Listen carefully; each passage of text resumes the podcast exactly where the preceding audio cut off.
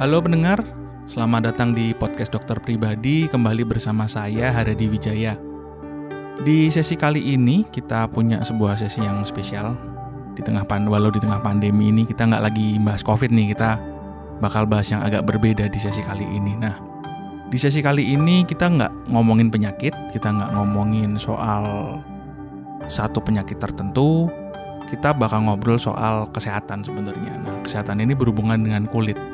Nah, jadi begini, kami di podcast dokter pribadi ini melihat produk kulit ini kan yang sering beredar di pasaran atau banyak yang beredar di masyarakat ini adalah produk perawatan sebenarnya. Dan di Indonesia ini produk perawatan kulit itu didominasi oleh produk yang dalam tanda kutip menjual bisa membuat kita jadi putih atau menjaga kondisi kulit kita agar tetap putih atau cerah.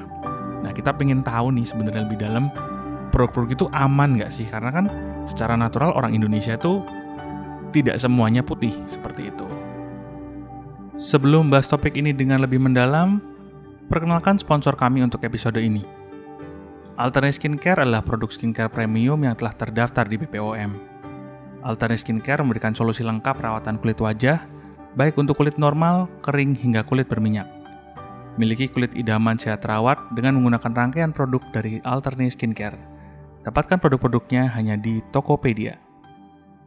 Nah, di sesi kali ini kami sudah ditemani oleh Dr. Hari Darmawan, spesialis kulit dan kelamin.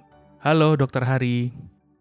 Halo, teman-teman dari dokter pribadi, apa kabar semuanya? Kabar baik, Dok. Dokter Hari sendiri gimana ini? Baik, puji Tuhan. Baik Stay ya. safe semuanya ya. Stay safe, stay healthy, Dok. Oke, uh, mungkin perkenalan sedikit Dokter Hari ini uh, domisili di mana dok? Atau terus sekarang kesibukannya lagi apa ini dokter hari ini? Oke, jadi salam kenal dulu ya buat teman-teman dari dokter pribadi semuanya. Perkenalkan nama saya Dr. Hari Darmawan, spesialis kulit dan kelamin. Saat ini saya merupakan dosen di bagian ilmu penyakit kulit dan kelamin di Fakultas Kedokteran Universitas Tarumanagara Jakarta. Jadi domisili saya di Jakarta nih. Oh, oke oke oke. Wah, tepat sekali nih kalau gitu kita tanya kan karena Pak dosen ini berarti bisa menjelaskan ke kita semua ini kalau gitu. Iya iya iya iya ya.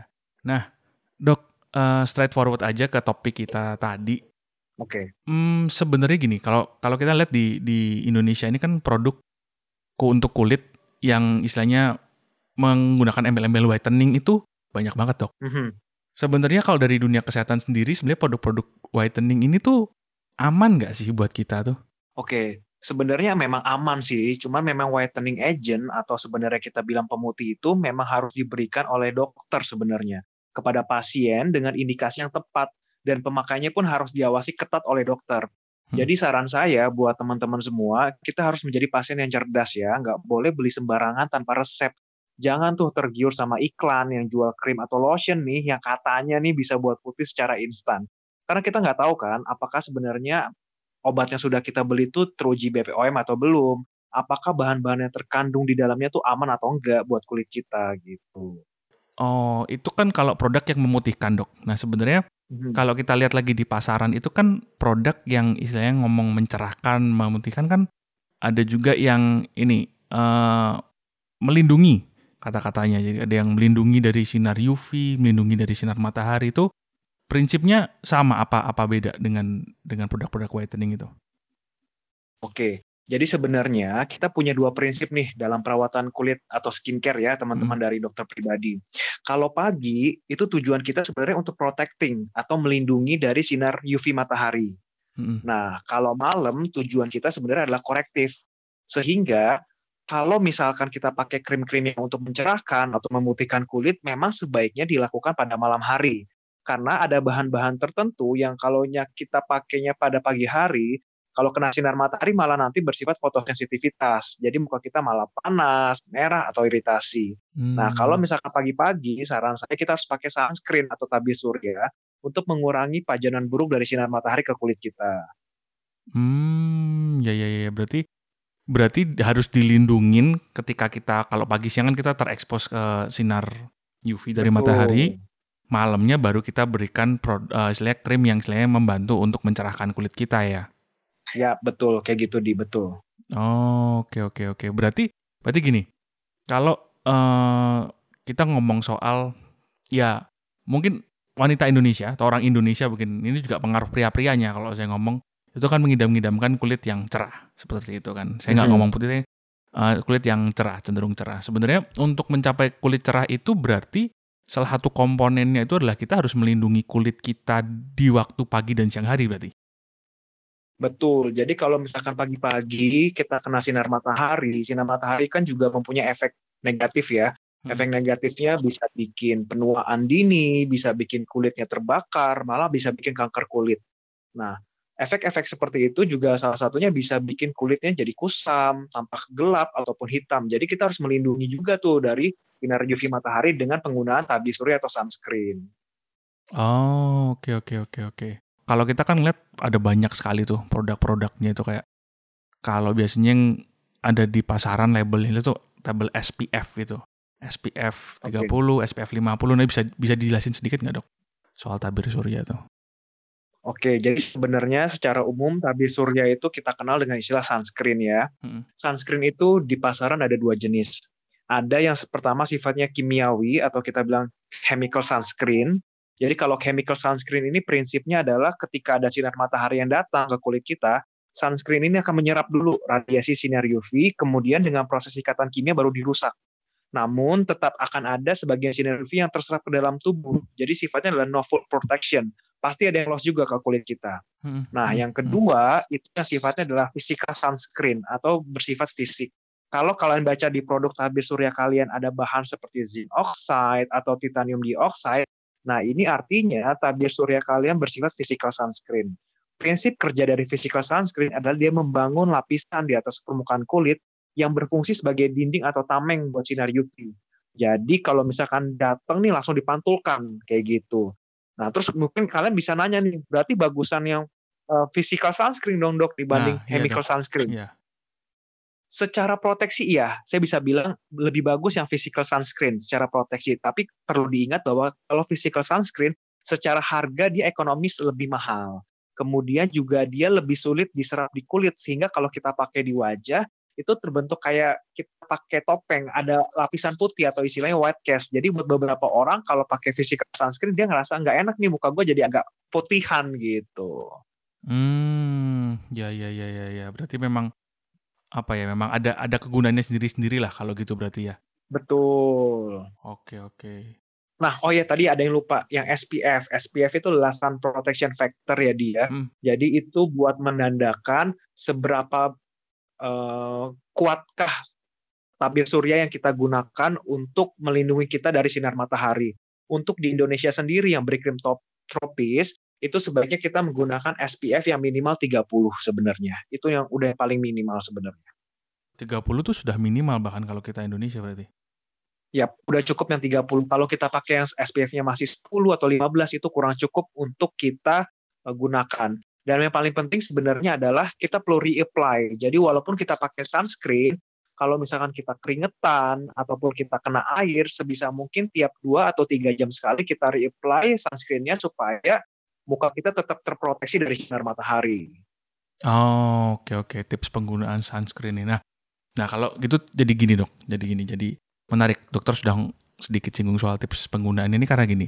Pertanyaan saya ini agak sedikit melenceng. Uh, melencengnya hmm. nempel ke COVID nih dok. Nah, di hari-hari okay. ini kan karena COVID ini kan kita apa ya uh, dianjurkan untuk berjemur Ya, untuk ber, berjemur sunbathing ya. Sunbathing untuk untuk meningkatkan apa namanya uh, imunitas tubuh, terus produksi vitamin D yang berfungsi untuk uh, apa namanya antibodi di paru juga kan. Nah, mm-hmm. uh, pertanyaannya jadi gini, kalau gitu kita apa namanya perlu nggak tuh pagi-pagi kita pakai pakai sunscreen katanya kan ini antara jam jam 7 sampai jam 10 tuh mataharinya bagus nih. Bagus kan dari kesehatan oh. itunya. Tapi kalau untuk kulitnya sendiri gimana dong dok? Oke. Jadi kan memang kan sekarang kan lagi ngetren banget nih istilahnya katanya sunbathing, sunbathing Betul. buat mencegah corona kayak gitu ya. Betul. Oke, sebenarnya berjemur itu bukan langsung membunuh virus corona sebenarnya. Jadi berjemur itu fungsinya memang salah satu adalah sebagai sumber vitamin D ya. Karena sebenarnya 90% sumber vitamin D itu kita dapat dari sinar matahari. Nah, hmm. tapi perlu diingat, walaupun sinar matahari banyak manfaatnya, tapi dia juga ada efek negatifnya ya, seperti saya bilang tadi. Dia bisa bikin proses aging, kemudian bisa bikin kulitnya burning atau kemerahan, atau bahkan bisa sampai kanker kulit. Jadi tips saya bagaimana cara berjemur yang baik dan benar adalah pertama, berjemur itu yang paling bagus adalah mulai dari jam 9 pagi sampai jam 10 pagi. Ya, hmm. jadi jangan siang-siang dengan tengah bolong jam 12 berjemur ya. Hmm. Yang kedua, itu mulai dari 5 menit aja dulu ya. Nanti kalau misalkan sudah terbiasa bisa kita tingkatkan hingga 15 menit. Nah, yang ketiga itu cukup 2 sampai 3 kali seminggu. Jadi nggak perlu tiap hari sebenarnya. Yang keempat, eh, nggak perlu sampai semua badan dijemur. Jadi cukup dengan kedua lengan dan tungkai. Dan jangan lupa tetap gunakan sunscreen atau tabir surya untuk menangkal efek buruk dari sinar matahari tadi. Hmm, nggak perlu nggak perlu yang karena kan kayaknya sekarang karena ngetren tuh kayak orang kalau bisa jemur berlama-lama tuh kayak bangga gitu. Padahal kan kalau saya mikir tadi dokter ngomong efek matahari itu apa kulitnya nggak apa-apa ya kan kayak gitu pertanyaan saya dong. Ternyata ya memang... semua yang berlebihan pasti kan nggak bagus juga ya teman-teman ya. Hmm, hmm, hmm.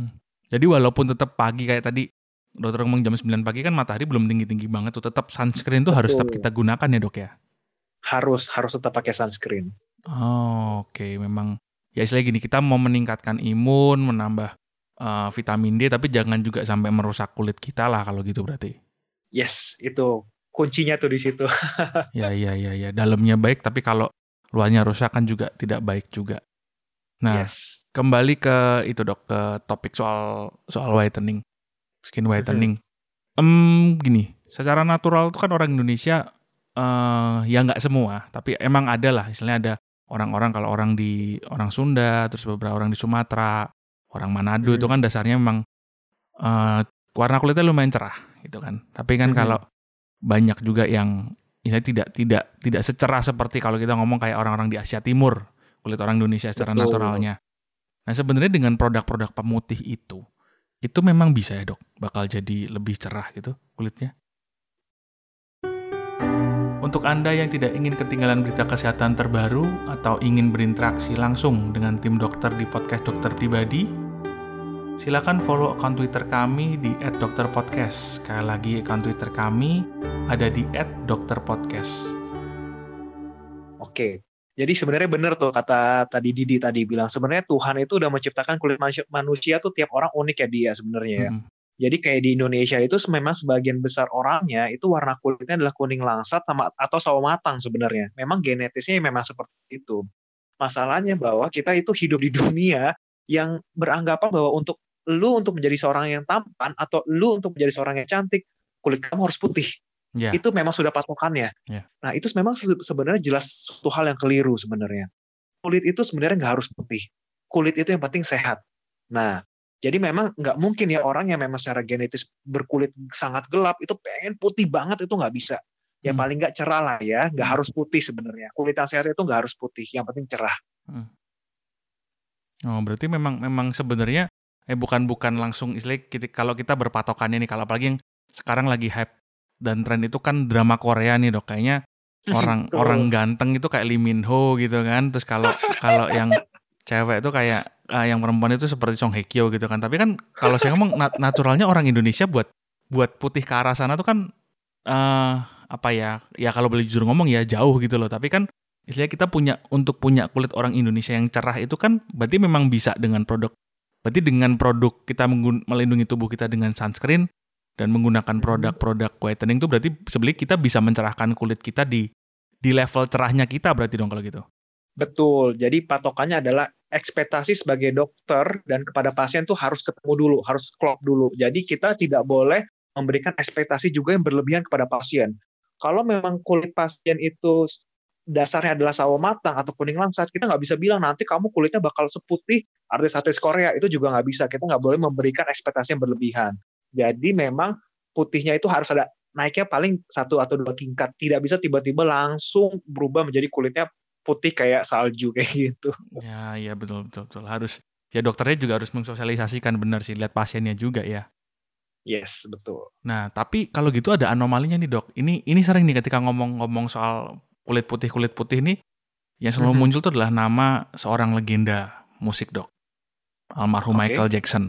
orang ya lah Oh, I see. dia orang kulit hitam bisa jadi kayak gitu apa yang terjadi sama dia dong dia pakai obat kah dia minum apakah atau disuntik apakah tuh apa yang terjadi dok sama Michael Jackson itu Oke, jadi kalau Michael Jackson itu kulitnya putih itu bukan karena obat pemutih ya, tapi memang dia kena sakit namanya vitiligo. Jadi suatu penyakit yang menyerang sel pigmen kulit yang bikin warna kulitnya putih seperti kapur atau susu. Nama sakitnya vitiligo tadi. oh oke oke oke oke oke jangan pengen jadi Michael Jackson berarti karena Michael Jackson tuh putih karena sakit ya bukan bukan karena dia sengaja itu ya Yes. Eh, berarti kan kembali ke tadi awal dokter ngomong sebenarnya produk-produk yang eh istilahnya mencantumkan bahwa dia memang whitening produk itu kan sebenarnya aman karena apalagi yang sudah sudah diuji oleh BPOM dan memang produk-produk resmi ya. Mhm. Mungkin ada tips buat teman-teman yang pengen memilih produk whitening yang aman itu yang seperti apa sih dok sebenarnya? Jadi kalau misalkan tips saya nih, kalau misalkan ada pasien datang misalkan dok saya pengen kulit saya lebih cerah atau lebih sehat, pertama saya harus bilang bahwa kuncinya adalah di maintenance. Hmm. Di maintenance. Jadi perawatan kulit itu adalah yang penting teratur. Jangan pernah mengharapkan sesuatu yang instan. Dok saya pingin putih, pingin cerah, tapi eh, pakai cerah ininya cuma dua hari dok ya, lusa udah harus cerah, itu nggak bisa. Jadi semua itu kuncinya adalah kesabaran dalam maintenance ya atau perawatan. Pertama harus rajin pakai sunscreen pada pagi hari supaya kulit kita terhindar dari pajanan dari sinar matahari. Hmm. Yang kedua, kalau malam-malam pakai krim yang bersifat untuk korektif ya, misalkan antioksidan seperti misalkan kita bisa pakai serum vitamin C, kemudian bisa pakai retinol, kemudian bisa pakai whitening agent seperti hidroquinone misalkan itu di resep dokter itu boleh untuk konsentrasi tertentu. Kemudian makan makanan yang bergizi ya, hindari makan makanan yang tinggi gula sebenarnya karena itu tidak bagus buat kulit. Kemudian minum air putih minimal 2 liter per hari, istirahat yang cukup, hindari stres, rokok, alkohol, dan yang paling penting sebenarnya adalah kamu harus bisa acceptance atau menerima diri kamu apa adanya. Karena sebenarnya cantik itu nggak harus putih. Ketika kamu bisa menerima diri kamu apa adanya dan bersyukur, itulah cantik sebenarnya. Istilahnya harus acceptance dulu kondisi eh, kondisinya saya di mana. Istilahnya berarti sebenarnya kalau kalau saya boleh boleh sedikit simpulkan dari tips-tips dokter tadi itu yang di Uber tuh bahwa kulit yang sehat itu pasti bisa cerah. Tapi kulit yang kalau mau cuma nguber cerahnya nggak nggak nguber sehatnya belum tentu bisa sampai ke sana berarti dok ya. Betul, betul banget.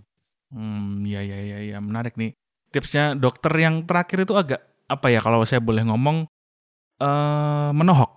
Kalau boleh saya ngomong bahasanya cukup meno- karena karena gini, mungkin mungkin juga buat buat teman-teman juga eh, makanya kenapa kenapa kita ngobrol sama dokter hari ini kan em, kita sama-sama punya concern bahwa eh, masyarakat Indonesia kita ini kita jangan nguber kita terbiasa di di kesehatan kita nguber satu goal tertentu, tapi yang harusnya kita uber itu goalnya adalah sebenarnya kesehatan kondisi fisik kita yang yang optimal kan sebenarnya gitu kan dok. Betul, betul. Jadi jangan jangan mudah termakan iklan ya, maksudnya pengen cepet-cepet putih, tapi kita nggak tahu bahan kandungannya. Yang ada bukannya kulitnya putih, malah kulitnya malah sakit, malah kena kanker kulit itu banyak kayak gitu. Jadi sebenarnya kamu harus bisa menerima kulit kamu dulu apa adanya. Kalau misalkan punya problem, jangan malu untuk mengkonsultasikan ke dokter spesialis kulit dan kelamin. Kita kerjasama untuk mencari bagaimana mendapatkan kulit yang lebih sehat dengan cara pun yang lebih aman gitu. Hmm, ya ya ya, ya. berarti istilahnya walaupun kulit ini di luar sebenarnya maintenance-nya sama dengan yang di dalam. Kita kalau bisa ke profesional, kita lihat kondisinya kita, bagaimana kita untuk mengoptimalkan kondisi kesehatan kulit kita berarti gitu ya dok ya. Betul. Kulit ada- adalah cerminan semua organ tubuh sebenarnya ya. Karena pertama kali orang ketemu orang itu pasti yang kelihatan adalah kulitnya dan kulit adalah organ terbesar loh sebenarnya dalam tubuh kita sebenarnya. Hmm, hmm, hmm, hmm, hmm, hmm. Ya ya karena karena benar-benar meliputi seluruh tubuh kita kan istilahnya dok ya. Betul dari ujung rambut sampai ujung kaki itu kulit semua sebenarnya. Hmm, hmm, hmm, hmm. Ya ya sih dan memang ya kalau kita boleh lihat juga orang-orang kalau kita punya masalah organ dalam itu sebenarnya juga di kulit juga pasti kelihatan sebenarnya kan akhirnya Dev. Yes, betul, betul, betul. Ya, ya. Betul banget, Di. Sebelum kita menutup sesi ini buat teman-teman yang pengen ngobrol dengan dokter Hari, pengen tanya lebih lanjut soal kesehatan kulit atau eh, ke topik ini, ke topik whitening ini bisa kontak sosial medianya dokter Hari nggak nih? Di mana nih kalau? Oh, boleh, boleh. Kalau misalkan pengen tanya-tanya nih soal kesehatan kulit dan kelamin, saya kan juga senang banget nih sharing kan. Hmm. Jadi boleh follow di Instagram saya di dr underscore Hari Darmawan. Oke, ada di Instagramnya dr underscore Hari Darmawan buat teman-teman yang yes. pengen tanya lebih lanjut berhubung narasumber kita hari ini bukan cuma dokter tapi beliau juga dosen. Jadi sudah biasa menjawab pertanyaan gitu. Oke, mungkin kira-kira begitu, Dokter Hari. Terima kasih sekali untuk waktunya, untuk sharingnya yang luar biasa. Semoga membukakan mata, pikiran, dan hati pendengar kita semua. Yes, sama-sama. Thank you juga ya udah diajak uh, untuk bersharing. Saya senang banget sih dapat kesempatan ini. Thank you ya semua teman-teman dari dokter pribadi. Oke, okay, thank you. Sampai jumpa kalau gitu dok. Yuk, sampai jumpa. Stay safe semuanya. Ingin bertanya lebih lanjut mengenai topik sesi ini?